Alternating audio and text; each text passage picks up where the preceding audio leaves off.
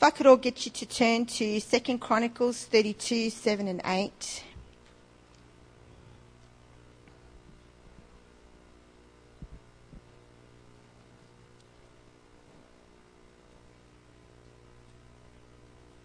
And 2 Kings 6.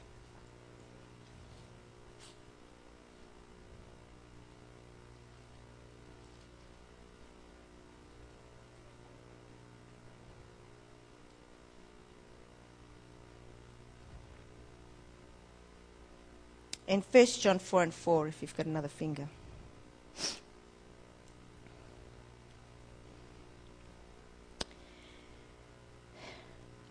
Start reading in 2 Chronicles 32, 7 and 8.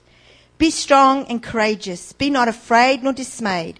For the king of Assyria, nor all the multitude that is with him, for there be more with us than with him. With him is an arm of flesh but with us is the Lord our God to help us and to fight our battles. And the people rested themselves upon the words of Hezekiah, king of Judah. In 2 Kings 6, we're going to read verses 15 and 16. And when the servant of the, when the, servant of the man of God was risen early and gone forth, behold, an host compassed the city both with horses and chariots. And his servant said unto him, Alas, my master, what shall we do? And he answered, Fear not, for they that be with us are more than they that be with them. And 1 John 4 and 4 says, Ye are of God, little children, and have overcome them, because greater is he that is in you than he that is in the world. Tonight, with the help of the Lord, I want to minister to you a force to be reckoned with. Ten years after Assyria had conquered the kingdom of Israel, we find, them, we find that they come against the fenced city, cities of the kingdom of Judah with the intention of taking over Jerusalem as well. Hezekiah was the king of Judah at the time. Um, in his reign, at the beginning of his reign, he had removed idolatry from the kingdom and he'd repaired the temple and he'd restored the worship of God. The temple was cleansed and the law was being kept.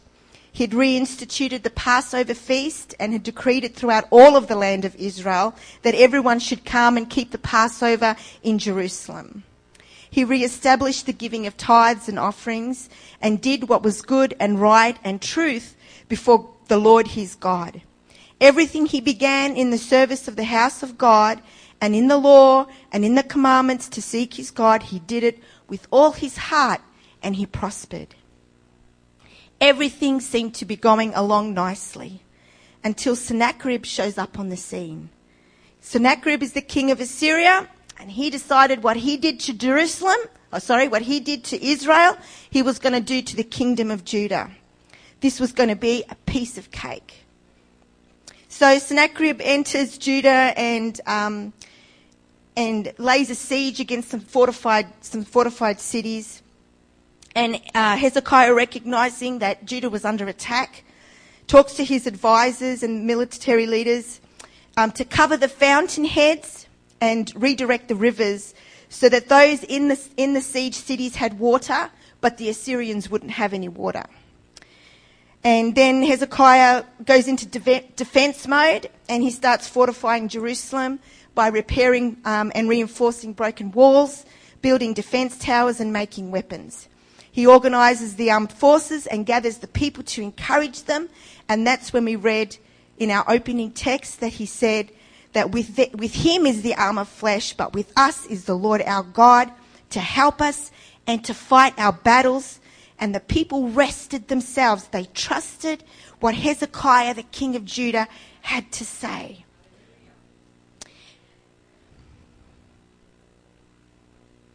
how long it took to prepare Jerusalem for, for the Assyrian uh, the Assyrian attack or the Assyrian, Assyrian siege on Jerusalem, we're not told. Although I imagine it took a considerable amount of time. You can't build a wall in a day, you can't build towers in a week. And darts and shields to, uh, made in abundance would also take time to produce. So a, some, a considerable amount of time had passed, but we do know when we piece together the, the accounts in Second Kings and in Isaiah and Second Chronicles that somewhere along the way Hezekiah panicked. Perhaps in a low moment, we all have those. He doubted the possibility that Judah would be even be able to resist the Assyrian army. Um, that surely, if God was going to take care of it, He would have done it by now. And so, instead of going to the man of God, Hezekiah, Hezekiah takes the matter into his own hands and, he's, and he decides to offer Sennacherib, Sennacherib a payment. And whatever tribute or whatever tax that Sennacherib asks, he was going to pay it, and in hope that this would kind of, you know, pay him off and get him off property and, and, and, and leave Jerusalem alone. So he sends a message to Sennacherib asking him to name his price. And Sennacherib's price was hefty. Hezekiah had to take all the silver that was found in the house of the Lord and in the treasures of the king's house. He had to cut off the gold from the doors of the temple and from the pillars to make the payment. But this does not have the desired effect. Unfortunately, the demands of a bully are, never re- are rarely satisfied. And Sennacherib's bullying tactics of threats to abuse and intimidate and intentionally be aggressive to dominate the others was successful in the past, and he expected that it would be successful with Jerusalem. So he interprets the payment as a weakness in Hezekiah. And smelling victory, he sends his servant with a great host to taunt the people of Jerusalem, to intimidate them, to break their resolve, to discourage them into completely surrendering the city to him. And it starts the voice comes over the wall. He mocks Hezekiah's ability as king to protect the people. Why do you trust him? He exalts the abilities of Sennacherib as a king and conqueror. He makes a list of all the conquering nations and tells them that they couldn't stand, you won't stand. He mocks the power of God to save Jerusalem, liking their God to the gods of the surrounding areas, which were already conquered. He promises to provide a better life for the people of Jerusalem, protection and prosperity, but only if they would come out and surrender. But the people held their peace and answered him not a word, for the king's command was saying, Answer him not. Hezekiah's servants came to, the, came to him with their clothes rent and reported all the words that were sent for, from Sennacherib. And Hezekiah, he rents his clothes covers himself with ashes, and he goes to the house of the Lord. He sends the servants that came to him to Isaiah the prophet. It may be the Lord thy God will hear all the words spoken by the Assyrian messenger sent by Sennacherib to speak against the living God, and maybe God won't let, let him get away with such talk. And Isaiah hears from God and sends the message back to Hezekiah. Do not be afraid of the words which you have heard by the servants of the king of Assyria to blaspheme me. I will cause Sennacherib to hear a rumor, and he shall return to his own land, where he shall fall by the sword. And it was so that when Sennacherib hears the rumor that the king of Ethiopia has come out to fight against him, that he departs from the siege in Lachish in Judah, but not without making sure that Hezekiah knows that he'll be back. He sends a letter to Hezekiah to tell him that just as he destroyed the neighboring nations and their gods and religious systems, he'll do the same in Jerusalem. Your God is no match for me. Hezekiah takes the letter. He goes up to the house of the Lord and he spreads it before the Lord and he prays. And the Lord hears Hezekiah's prayer concerning Sennacherib and reassures him through the prophet Isaiah that Sennacherib will not get away with all the things that he's said. Sennacherib wants a reaction. He'll get one that he didn't see coming. For I will defend this city to save it for my own sake and for my servant David's sake. And just as Hezekiah had declared to the people that there be more with us than with him, for with him is an arm of flesh, but with us is the Lord our God to help us and to fight our battles. It happened that night that the Lord sent an angel which killed the mighty men of valor, leaders, and the captains in the camp of the Assyrians. 185 men, 185,000 men in total. And when those that remained rose early in the morning, they were surrounded with corpses. Sennacherib returns to Nineveh defeated and humiliated. And not long after, he's murdered by his own sons. Our God is a force to be reckoned with. Elisha wasn't easily intimidated. He was confident in the God of Elijah, the same God that had called him to walk in his master's shoes. The God of Elijah had proven himself to be the God of Elisha as well. And so he walked with the knowledge that wherever he went and whatever he did, God would back him up. He walked aware of angels standing at attention, waiting for permission to intervene on his behalf. And the king of Syria warred against Israel. Several times he tried to set up an ambush, and each time Elijah would warn the king of Israel where Syria was waiting how Israel evaded the ambush troubled the king of Syria so much that he thought he had an informer in his camp. But I know was the response. There's a prophet in Israel named Elijah. He tells the king everything that is discussed, even what's whispered in the bedroom. The king of, the king of Syria determines to capture Elijah and dispatches an impressive fighting force to surround the city of Dothan where Elijah was staying. And Elisha's servant rose early in the morning and went into town, and he saw that there was a great host surrounding the city with horses and chariots, and he hurries back in a panic to report to Elisha and ask, What are we going to do? But Elisha wasn't troubled. The army of Syria didn't intimidate him one bit. He was not frightened in the slightest. Elisha reassures his servant and responded, Don't worry. There's more with us than with them. And Elisha then prayed and asked the Lord to open the servant's eyes. And he saw, and behold, the mountain was full of horses and chariots of fire round about. It would seem Elisha was keenly aware of the angel armies that surrounded him.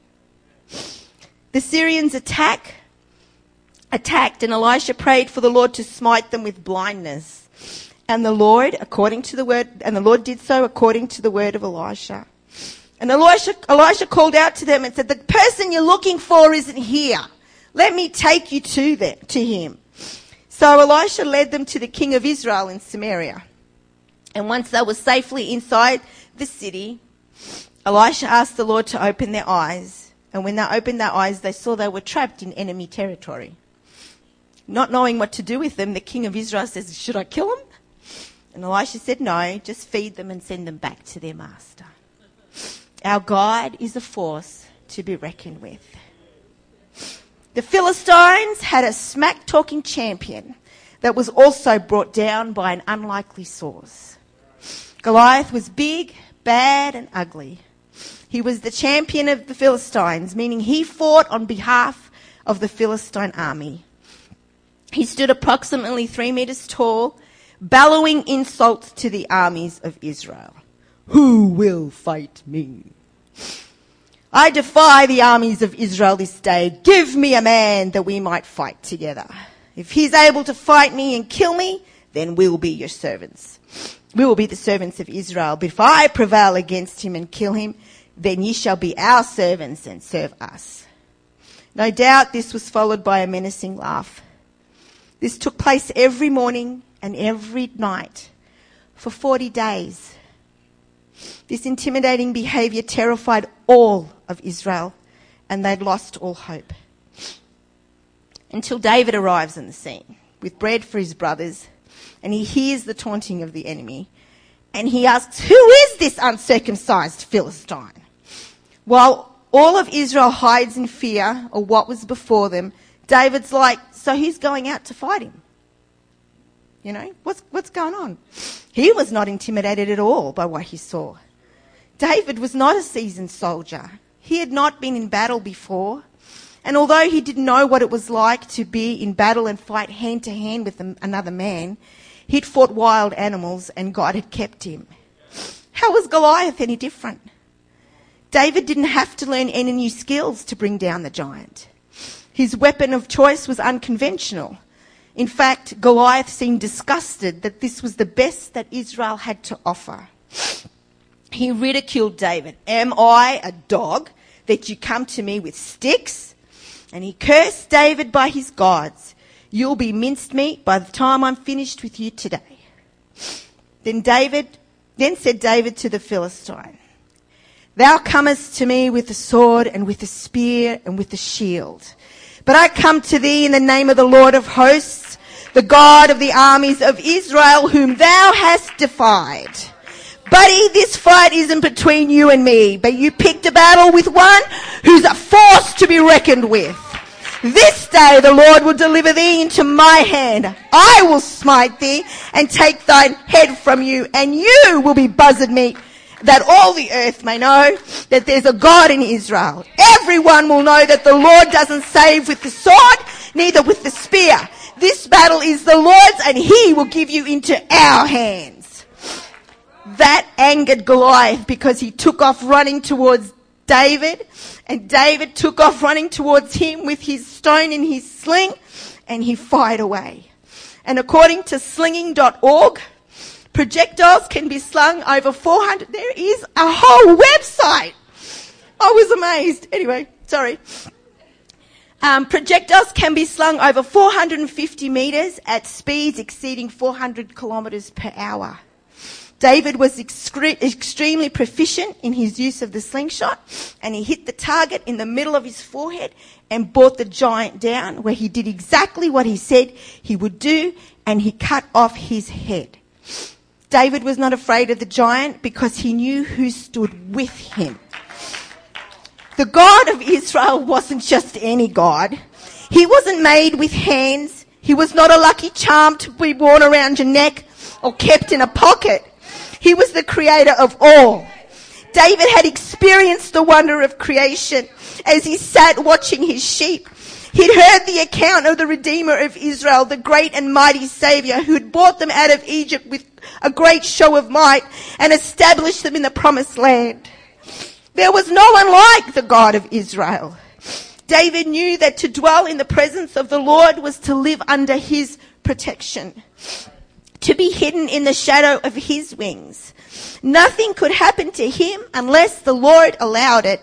And he was very confident that God wanted Israel to put a Philistine bully in his place and show all the assembly that the God of Israel was a force to be reckoned with. Hallelujah. Hallelujah. Daniel 11:32 tells us that they that do know their God shall do exploits. This word exploits means they shall accomplish bold and daring feats in battle. They'll walk confidently in the knowledge of the excellence and majesty and the power of their God. This alone emboldens them and to take risks, knowing that the power of God is with them and that he's able to deliver them out of their enemy's hand. But if not, they would rather die standing for truth and what is right than to give in to the demands of an enemy.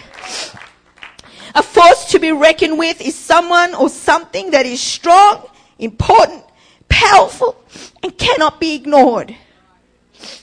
Acts 1 and 8 says that we shall receive power after that, the Holy Ghost is come upon you, and you shall be witnesses unto me both in Jerusalem and in all Judea and in Samaria and unto the uttermost parts of the earth. According to the Strong's Dictionary, the power spoken of here is the Greek word dunamis, and it encompasses a range of meanings that can be summed up in one word, force. It is, it specifically relates to miraculous power, ability, abundance. It means might, worker of miracles, power, strength, violence, wonderful works. This is the power or the force that works in us that's referred to in Ephesians 3 and 20. Now unto him that is able to do exceeding abundantly above all that we ask or think. That's the power according to the power that worketh in us. It is this force that resides in us when we receive the baptism of the Holy Ghost with the evidence of speaking in tongues as the Spirit enables us. The word dunamis appears 120 times in the scriptures. Luke 10 and 19 tells us, behold, I give you power to tread on serpents and scorpions and over all the power of the enemy and nothing by shall any means hurt you. The power, this power is from the Greek word excuse, now I can't say it, exousia, which means authority. It is especially used in terms of moral influence. It can, be, it can, also be thought in terms of jurisdiction or dominion over a certain realm, right, privilege, or abil- ability. Exousia appears 103 times in the scripture when we're born again according to the scriptures, that is, we've repented of our disobedience and rebellion against God and we turn to Him and we're baptized in the name of Jesus according to the scripture for the removing of the stain of sin on our lives and we're filled with the Holy Ghost with the evidence of speaking in tongues, we receive power. We receive dunamis and we receive exousia. God in us becomes a force to be reckoned with. We have the miraculous power of God residing in us, giving us the ability to live above sin. We receive might. We receive strength. We become the violent and the violent take the kingdom of God by force. We receive authority over demonic spirits and activity. They are under our feet. We have been given the ability to stand on serpents and scorpions. We can deter their bite and their sting by the authority given unto us in the name of Jesus Christ. We are of God, little children, and we have overcome them. Because greater is He that is in me than He that is in the world. Greater is He that is in me than the force that resides in this world. Hallelujah. Hallelujah. The world will try and bully us into accepting ungodly behaviors and lifestyles. We will be threatened, pressured, and abused. They will try and intimidate us and aggressively dominate us. We can try and give in just a little, just so the aggression backs down. But paying off the enemy like Hezekiah tried to do costs more than we can pay. And just like Sennacherib, our enemy is patient. He really isn't interested in how much we have to give him. What he wants is for us to become a mantle on his, a trophy on his mantelpiece. He continually bombards us with thoughts to weaken our resolve, to second guess who we are and what we have. A clear description of Satan's intentions towards us is given in John 10 and 10. The thief comes only to steal, to kill, and to destroy. He wants to steal our hope and leave us powerless. He wants to kill our joy and destroy our faith in God. He wants us to look at the situation around us and see the magnitude of it. He wants us to believe that there is strong support and that he has the numbers. And like Elisha's servant, we can get in a panic and become intimidated because we are surrounded. But we know the God of army angels, angel armies, get it right. He can dispatch an angel to our aid at any time. The angels stand by ready, waiting to help. All they need is for him to say go and they'll come to us. Our God is a God. He is a force to be reckoned with. And like David, we have unconventional weapons.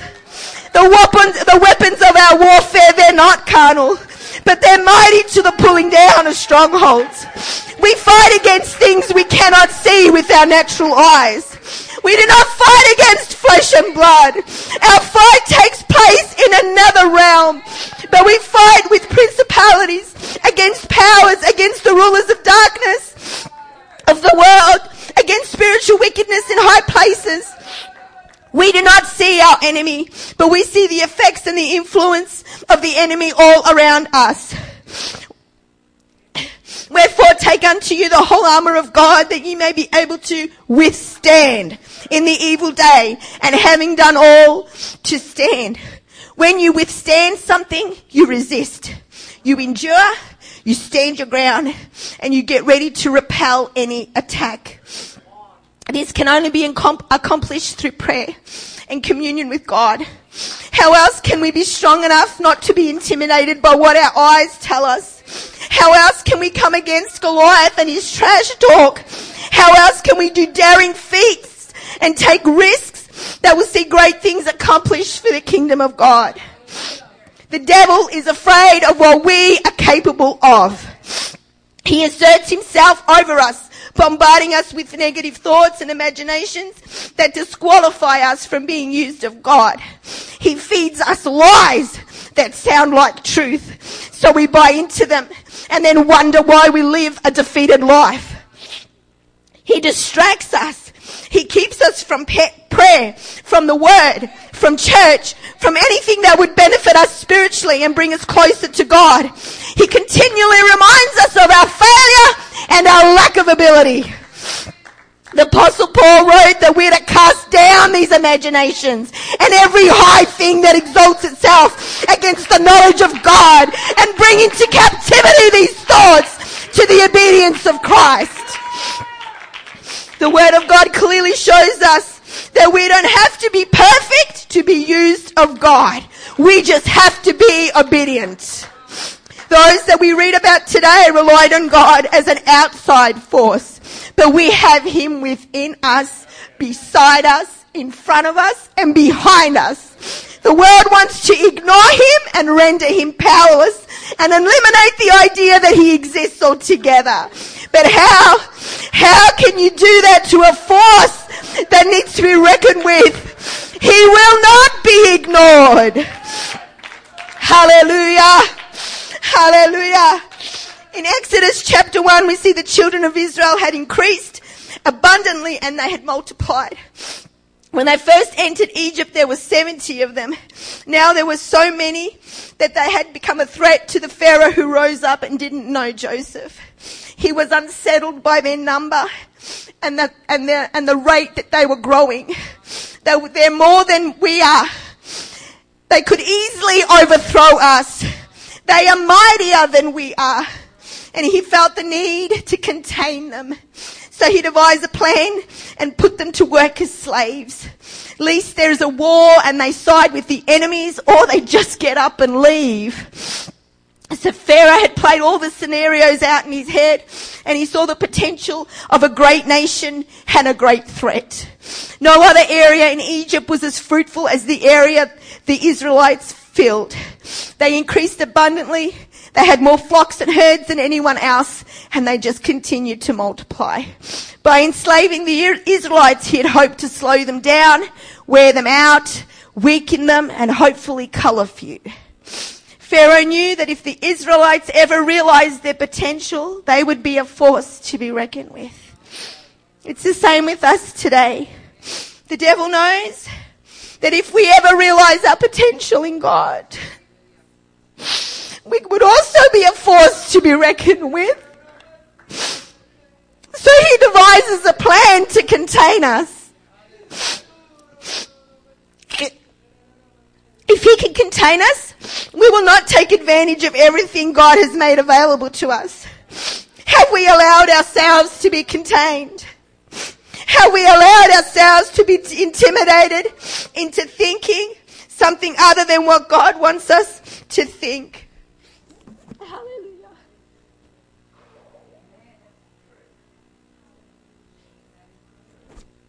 Have we succumbed to the taunting of Sennacherib, to the trash talk dished out by Goliath? Have we forgotten who we are?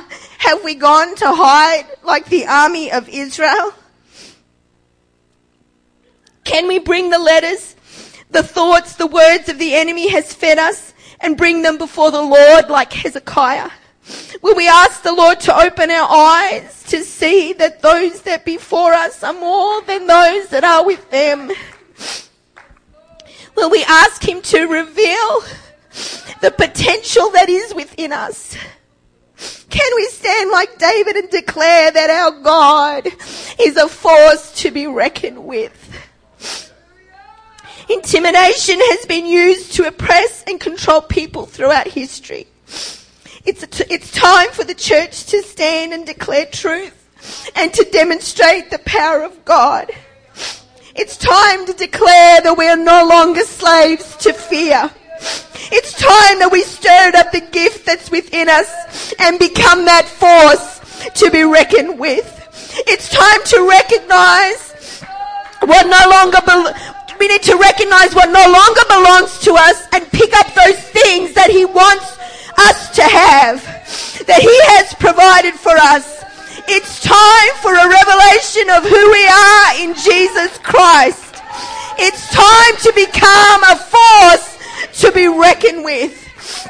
It's time we rose to our challenges instead of allowing them to cripple us. Our God is greater and He lives in us. We are stronger than our setbacks and the obstacles. It's, cha- it's time we change a mentality. It's time for a renewed mind. We are not victims. We are victorious. Our champion is a force to be reckoned with. It's time to know our God and do exploits. It's time to get serious about prayer. Those that diligently seek Him will find Him and know him. We are the children of the living God, purchased, redeemed by his blood, and filled with his spirit. He has given us everything we need to live above sin, to die to our flesh, and resist temptation. Let us not be intimidated by what is false, but let us stand for truth in all confidence. It's time to declare that I'm no longer a slave that I will no longer, I'm no longer a slave to fear and intimidation. I'm a child of God. I'm a force to be reckoned with. Hallelujah. Hallelujah.